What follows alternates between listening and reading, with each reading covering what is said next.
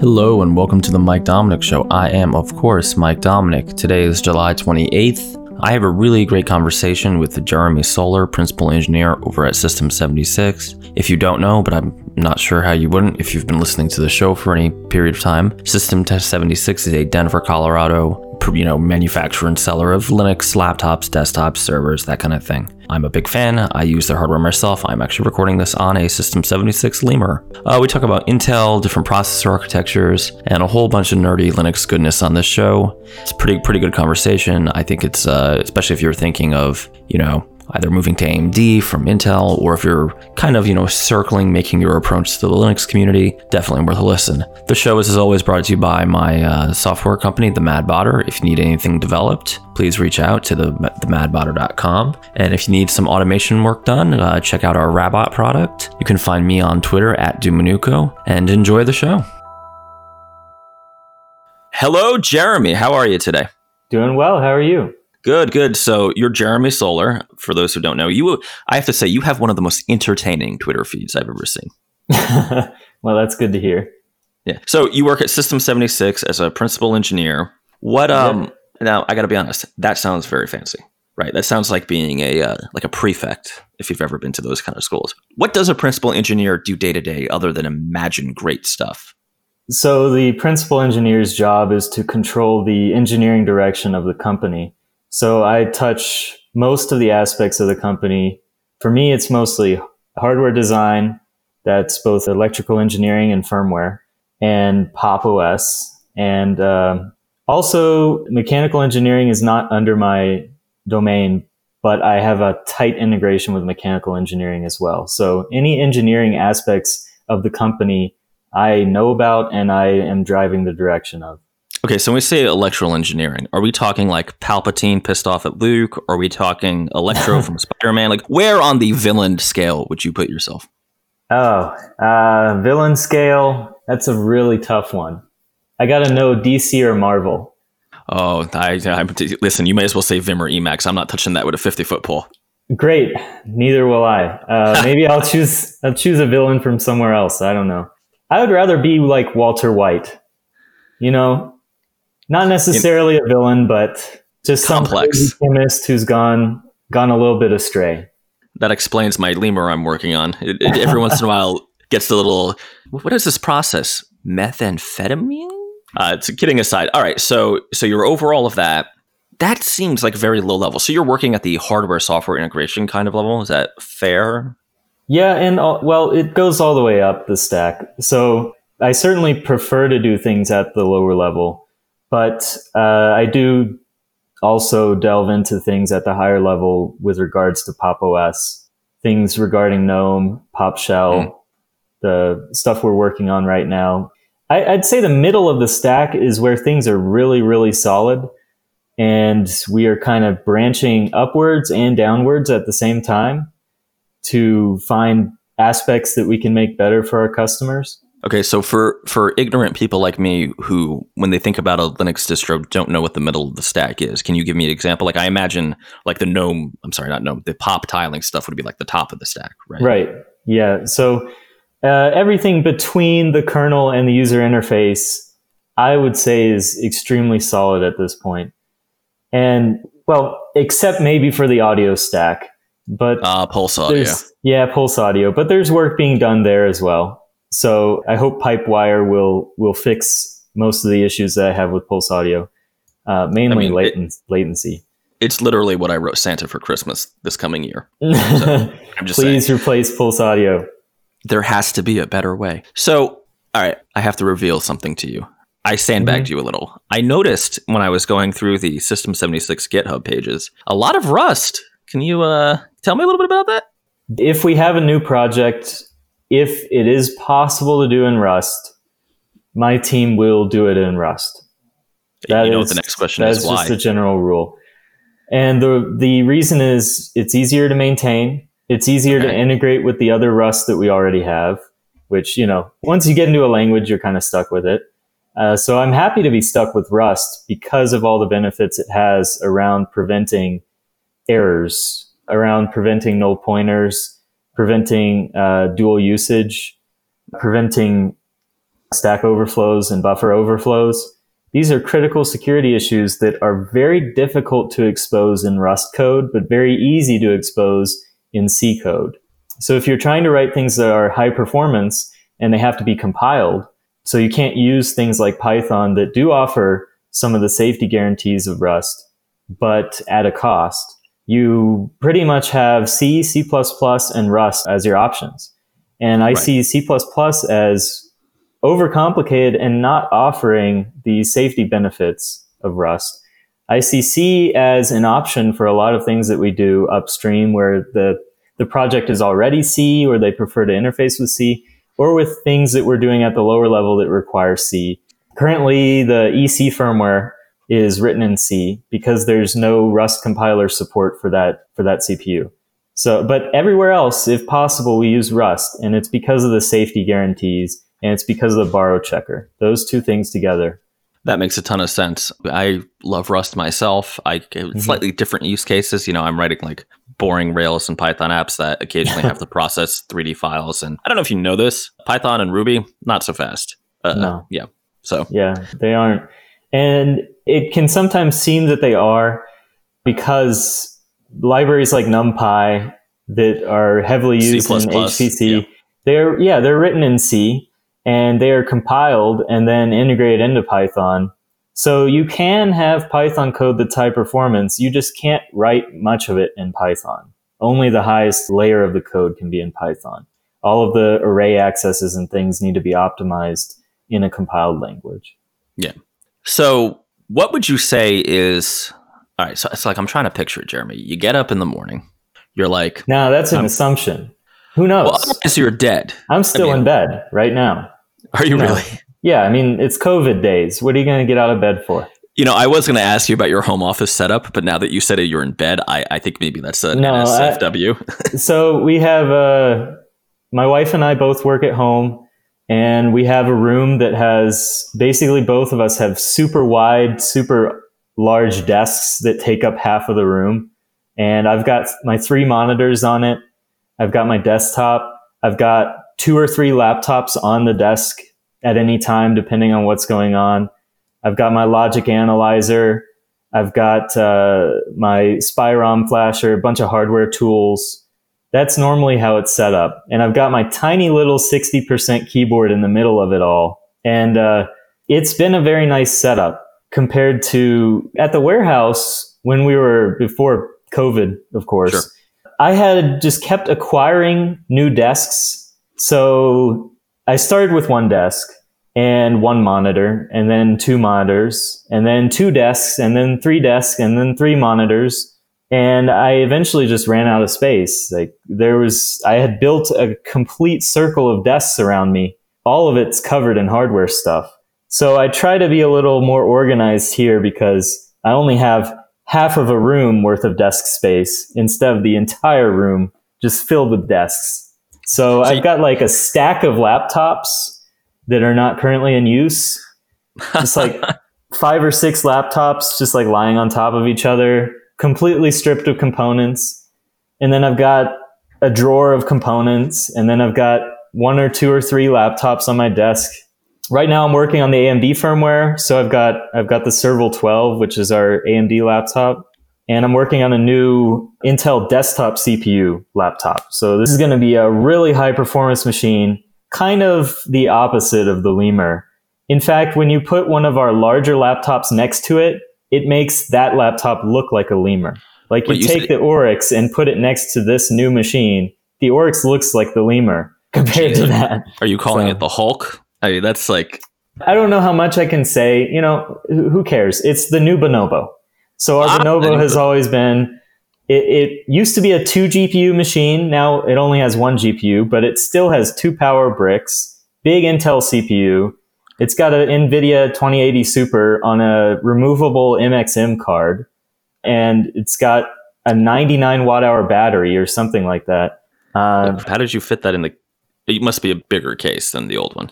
Yeah, yeah. it's around the it's around the same size as the old Bonobo. It has um, 10th gen CPU, 2080 Super. It has big ass battery, you know, those kinds of things. And uh, yeah, it's kind of a monster to work on because we're making open firmware for it. And it has by far the m- more features than any other laptop. So Well, sure. we started with the Lemur.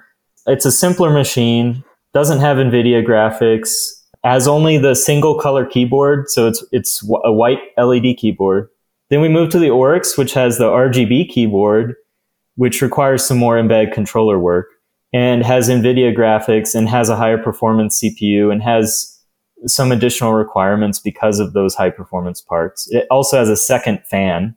And then we move to the Bonobo, which is just take, take a very high performance desktop machine and try to fit in a factor that's supposedly mobile. And that is, uh, that is what the Bonobo is. Okay, so you Uh, just did a, a lot of stuff there. Let me just try Yeah, to sum it sure. up for folks who didn't follow. So the Bonobo is a is a line that you guys have had for a long time. A Mhm. new version's coming out. Sounds like a little more than a refresh though, right? So Yeah. you are putting an Intel desktop, not one of the Intel Core or the uh, I'm sorry, not one of the Intel uh, Yeah, it's it's not U looking for is class or H class. It is going to be a 10th series Comet Lake S chip. So you're So literally putting one of the newest is- Intel desktop CPUs Mhm. in there. The same thing we have in the Thelio B1 and Thelio B2. That, that's not true. All Thelios must run Threadrippers. I agree. The Threadripper is by strong our by far our strongest option. And if Yeah, you have the money and you have the space, that is what you've got to get. Just don't underestimate the space. Trust me. Uh, yeah, it's a it's a big chassis. It's a big machine.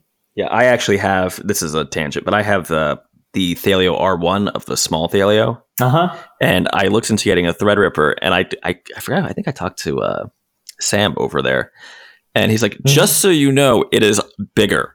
I literally didn't have space on my little fancy bamboo standing desk Yeah. for it. Yeah, Yeah. so I'm like, "Oh, if you have the Thelio, the Thelio without any adjectives model, then that is going to be like as small as you can fit a graphics card in. yeah." The It's, it's a graphics pretty card is literally the limiting factor. Then interesting. the Thelio majors, the next step up, are going to be much larger. So double the length, double the height. You know, it's just bigger. It's just bigger. And then Thelio Massive actually isn't that much bigger than Major, but because of Major already being so big, Thelio Massive is so big we have to ship it in a special case. do you really? Yeah, we have to ship it in a Pelican case.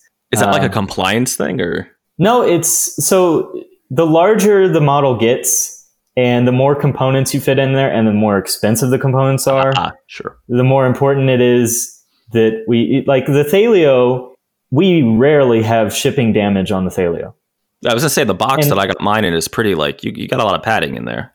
But I have a strong belief that UPS, the more fragile something feels or the heavier it is, the worse they treat that box. It's also if you ship like IoT boards to clients, like I do, if you put fragile and put it in one of those anti-static cases and then in a box, they can somehow sense that it's fragile. Yeah. And yeah, trust me, I feel your pain. Yeah. So uh, we double box all of our Thelios, and that has worked quite a lot for all the models up to massive. Massive just requires more protection. And even with all that protection, damage just happens. UPS just treats these things terribly. If I could hand deliver everything, I would, because I don't know shipping companies in general. I eh, the boxes I've received, the boxes we've sent, sometimes it just doesn't make sense. Like a lot of our customers will get a pristine box, and then somebody has a picture of a box that has clearly been dropped off of a 20 story building or something like that. Yeah, so we have to ship it in a Pelican case, and uh, that keeps it really nice and safe. The massive, it's so large that, of course, it has four GPUs and two CPUs, so it expands on the size just as much as Major expands on the size of the original Thelio. Okay, so just switching back to the Bonobo because I can guarantee you when this comes out, you just bought me lots of emails saying, "What about the thermals? The thermals? The thermals?" So, what about the thermals? I imagine you're doing a lot of work on that. Yes, we're still in the process of figuring that out. Okay. Yeah, that, that I think like it's going to be heavily positive. The thing has 10 heat pipes coming off of, Oh, geez. and a, a normal laptop will have four. Yeah. This thing has 10 heat pipes, very thick, lots of copper, very large fans. I think it will be very positive. And I've run stress tests on it with, with our current fan curve. Uh, there's room for improvement always, but I think we're going to be able to have the Intel CPU and the NVIDIA GPU when you have the AC adapters plugged in running at full power indefinitely. I, I think the thermal system will keep up. Uh, Mr. Soller, you are an ambitious guy. I wasn't even going to ask you about throttling because I figured you had to do some. But so you think you don't? You're not going to have to throttle, of course, on AC. Not from the standard TDP that Intel publishes for that processor. Wow. So actually, everyone gets, as an ODM, they get the opportunity to overpower these processors. You can change the TDP to values that are much higher than what Intel recommends. And you do that on a per device basis based on the thermals. So our goal is with the recommended TDP that Intel has, do not throttle. That's our goal with every product.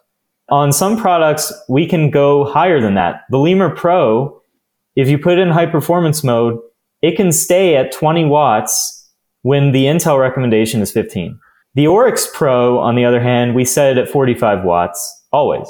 And that's the Intel recommendation. And that's both because of the power supply. It has a 180 watt power supply and because of the thermals. So for the Bonobo to be able to do 125 watts, which is what that CPU is supposed to be able to do, That's a lot for a notebook. that is a lot of heat being generated. And I'm positive about being able to exhaust that heat. I'm not saying it's not going to be loud when you're doing that. Of it's going to move right. air. Right. Um, You have two what- fans you mentioned. What we've found though on the lemur, we're able to, I believe we're able to, to approach a really good balance where we have three different modes. We have the battery saver mode in Pop OS that will make it run fanless and will also get you maybe an hour extra battery life. Then we have the balanced mode where the fan will only turn on if you're running something that peaks one or more of the cores. And then we have the high performance mode where we will run the thing so hot you probably don't want to run it on your lap. Uh, I can attest to that. Yeah, And- and, that is actually by design. You definitely So, want pants. I'm just the say. balance the balance mode is your take it anywhere, do anything with it mode. And the high performance mode is you probably want to leave it on your desk and you probably don't want to listen to it because you have told it to run the thing at hardware limitations, not human limitation. yeah, that's or like you know thigh limitations. Yeah. So okay, so we have the Bonobo. Now we've mentioned Intel several times here. You have some uh, some thoughts on Intel. I, I heard from a little blue birdie called Twitter. Yeah. Care, care to share? I'm disappointed with Intel for sure.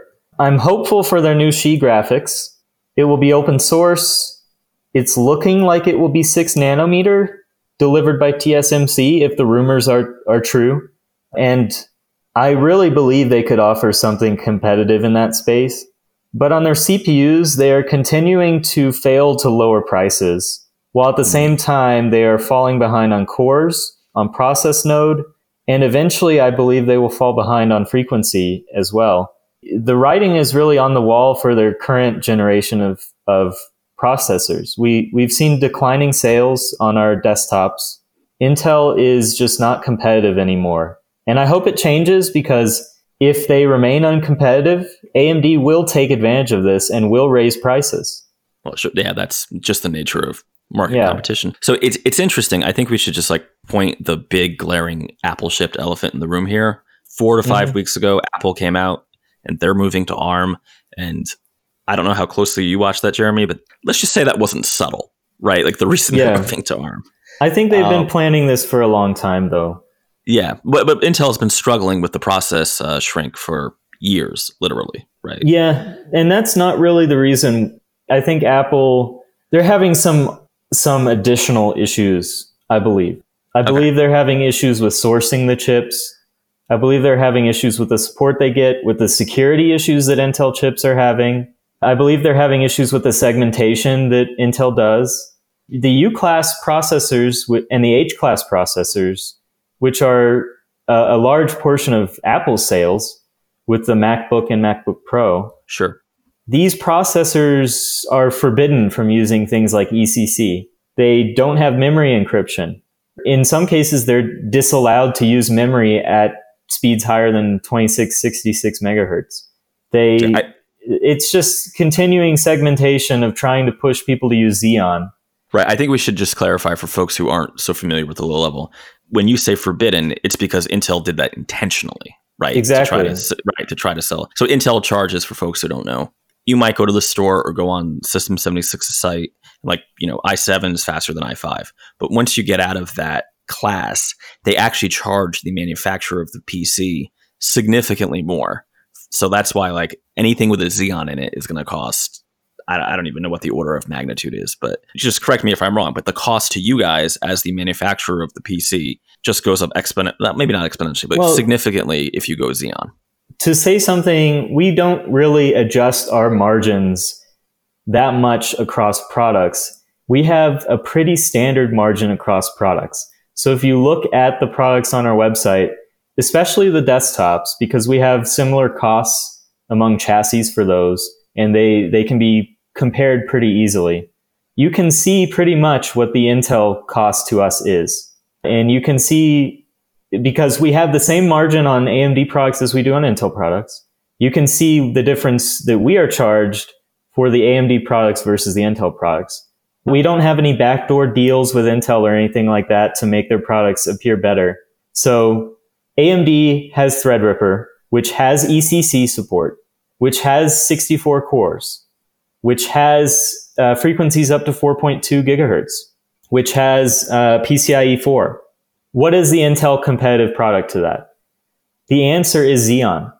If you want a Xeon with that level of performance, the Threadripper, the 2990X or uh, the 3990X, they are pricing that around $3,000.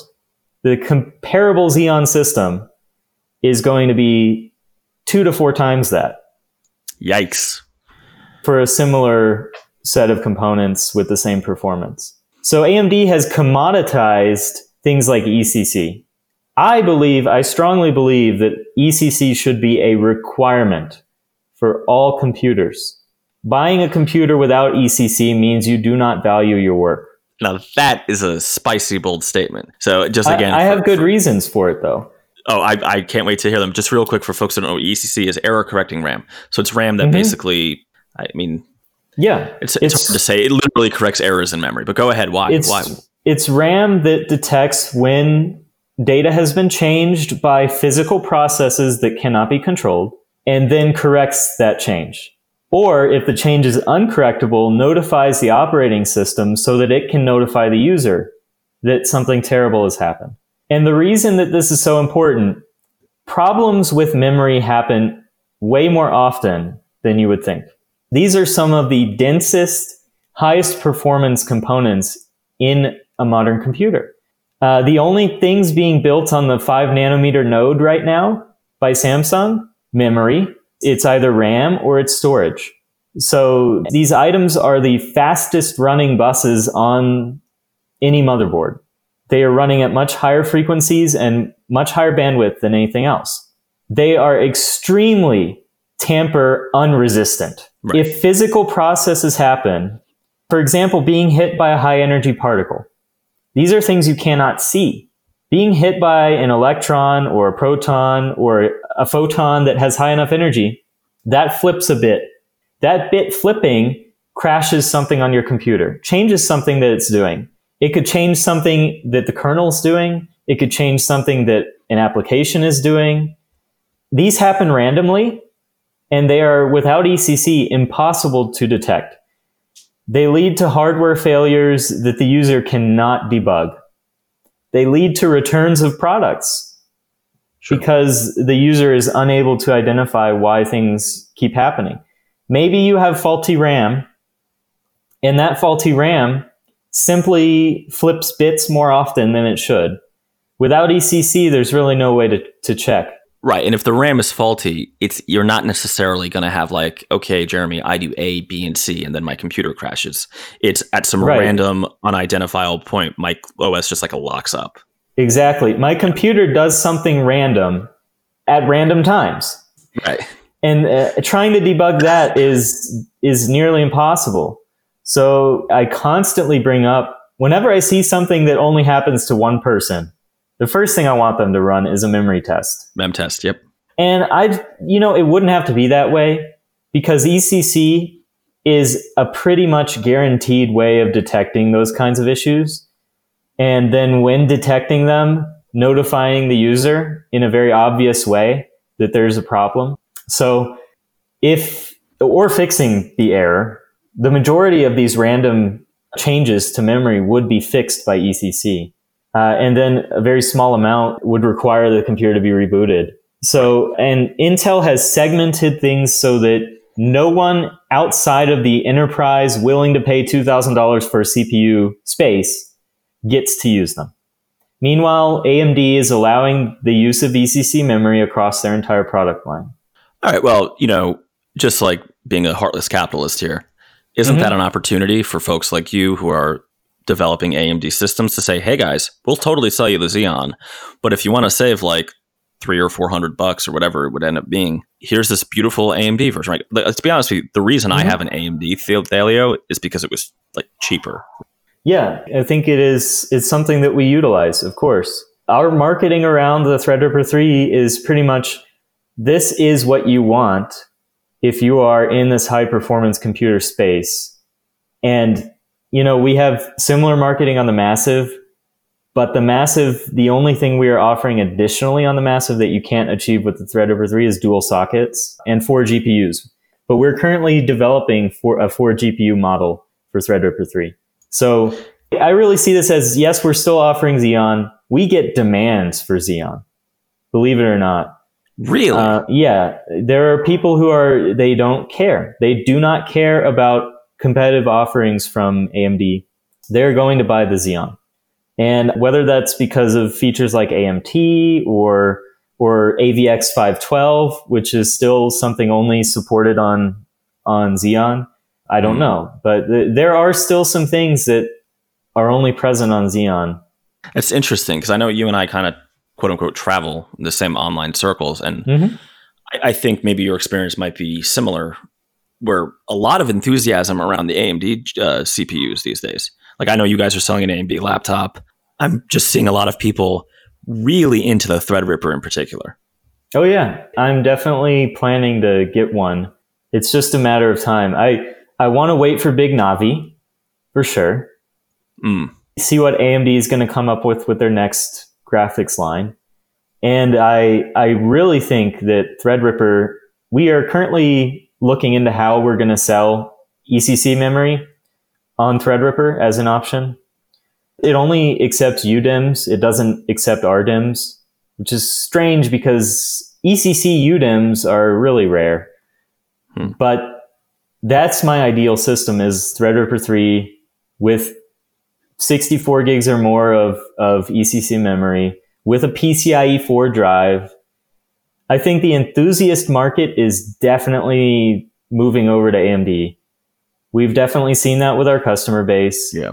there are a very small set of people who are stuck on Intel for whatever reason. Could be AVX 512, could, which is an instruction set for for 512 bit vector calculations that AMD does not implement yet. Could be something else. We keep offering both, basically until the the sales of Intel products drop to zero. We're going to offer both. And I hope Intel catches up because the reason why Intel got this way is AMD was so uncompetitive for so long that Intel raised prices. They engaged in these segmentation practices to try and move more and more people to Xeon when they didn't really need it. Right. They behaved like they had no real competition. Right, Now they, yeah, now they yeah. do. And now that competition is eating so much of their market share that eventually, especially with the news about Intel not being able to to deliver on their 7 nanometer, and with the issues they're currently having with 14 and 10 nanometer, it seems to me like the market share will flip and AMD might start adopting those same practices. Mm. And that's why we need at least two vendors in this market. And the market being just general consumer PCs. So let me throw a the, the great ARM hope in here. ARM obviously has lots of advantages for battery life. Could we see at least on the mobile side, in term, mobile meaning laptop, not phones, an ARM like ARM taking over from Intel, just like on the high end Threadripper is is eating Intel's lunch basically. On the I, I don't want to say low end, but you know what I mean, like on the where you're more concerned with battery life and you know thermals than you are Yeah. uh, than you are performance. So competitive with the U class. Exactly. With the, yeah, I think, well, that's Apple's plan. Right. Apple's plan is to develop an ARM stock that is performance competitive with the x86 processors they have. I think with Linux, we're actually in a better position because so much of the software people use is open source. So recompiling it for ARM is not really that much of a stretch.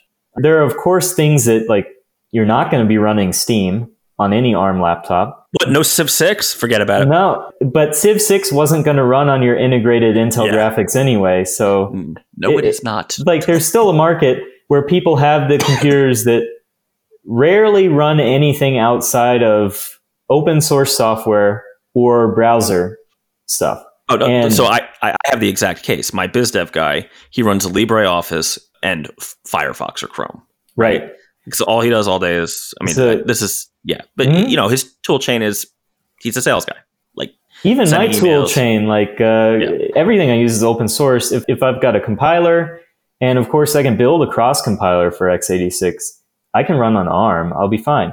I think we want to see so ARM has to have third party available chips that are high performance. And what Apple is doing, of course, will be a first party thing. These are going to be used in their own laptops. They're going to be so different from other ARM SoCs that porting Linux is going to be basically impossible. well, it's Apple, right? They're going to build a, a beautiful wall around their little uh, garden. I mean, Yeah, what Apple sells as ARM is really not ARM, it's really Apple.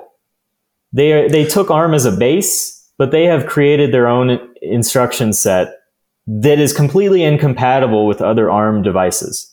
So interesting. so you cannot take those binaries for even if you did a whole bunch of work and had something like Wine for Mac OS, you could not take those Mac OS ARM binaries and run them natively on another ARM processor, even if they're both ARM 64 version 8 or whatever. So what we want to see, you know, we we've already got the Pinebook Pro as an option. So it's great. Clearly the performance is not to the level of the 15 watt Intel CPUs. Not yet. So I think it's just iterating on that and having a third party. Maybe it's Huawei with their processors that they're using in mobile phones. Their Kirin processors are incredibly high performance. Maybe if it's another vendor. I know Fujitsu was working on their A64 processors for servers. Uh, and then, of course, we've got offerings from Cavium with the ThunderX processors for servers. Right now, we see ARM on server. We see ARM on ultra mobile, you know, the, the mobile phone platforms. I think it will meet in the middle for this use case that System 76 operates in at some point. Right. I mean, I, I don't think people are going to be, you know, I got to, let me phrase this gently. If you're a buyer considering Xeon or Threadripper, ARM's not even part of that conversation right now, right? It's Right. just- but if you're a guy like me who, Jeremy, do you remember the before times when tech conferences used to be a thing? Um, I'm losing the memory quickly. I It's fading. I used to always have this annoying problem of sitting at a booth all day and I need to plug in my laptop, right? Well, now you've got a Lemur Pro. It's beautiful. And I love that I can charge it over USB C, which I discovered a week after owning it accidentally. yeah. Um, all right. If if this could be a public service announcement to you know, hey guys, just try. If you've got a mobile phone and it's got a USB C charger that can do 45 to 65 watts, just try plugging it into your Lemur Pro. See what happens. Yeah, it is longer than the cable that comes with it. So Right. Yeah. Um, all right. So we usually wrap up the show with two questions. One is stupidly easy, and one is devilishly hard. Which one do you want first? I'd prefer to do the devilishly hard one first, and also have the second one be devilishly hard. Ooh. Can we do All that? right. So I, I, I can twist the easy one to make it hard too. That's fine. Okay. So the devilishly hard one. What should I have asked you that I either didn't know enough to ask you or just failed to ask you? Hmm. That is a lot harder than I was expecting. I guess this question is a really good one to ask. Well, the questions that I would have about System 76 as a third party are really what is our roadmap? Because we know what you guys are currently doing. Uh, we know that you're selling things in this space. Are you looking to expand the product line? Are you looking to decrease it? Are you looking to offer more distros or less distros? What is the future of System 76 and where do you see this company heading? Okay. So what is the future of System 76? Where do you see it heading? Uh, what I see is we are continually trying to push on the stack to gain more control at System 76. And that control we hand over to our users in the form of open source. So we are trying to adapt coreboot to platforms it has never been ported to before. High performance platforms like desktops, you cannot find modern high performance platforms that have open source firmware right now. Laptops that are running the newest chips, at the same time that we're trying to port the most popular systems, I think we, we are trying to take a look at what is going to be the next big thing. And I think ARM and RISC V are really going to be pushing the boundaries very soon. x86 might be a diminishing market in the Linux space. The future holds something different. I know this has to be true. x86 can't be around forever we're seeing the decline where basically if the answer is copy paste your cores at 7 nanometer indefinitely with the same clocks, eventually we're going to hit a wall. I don't know what that wall is going to mean for System 76, but I think it will be interesting. As we've driven so far down on the stack for x86, maybe the next step is for us to find the ARM vendor who is willing to create a high performance CPU similar to what Apple's doing.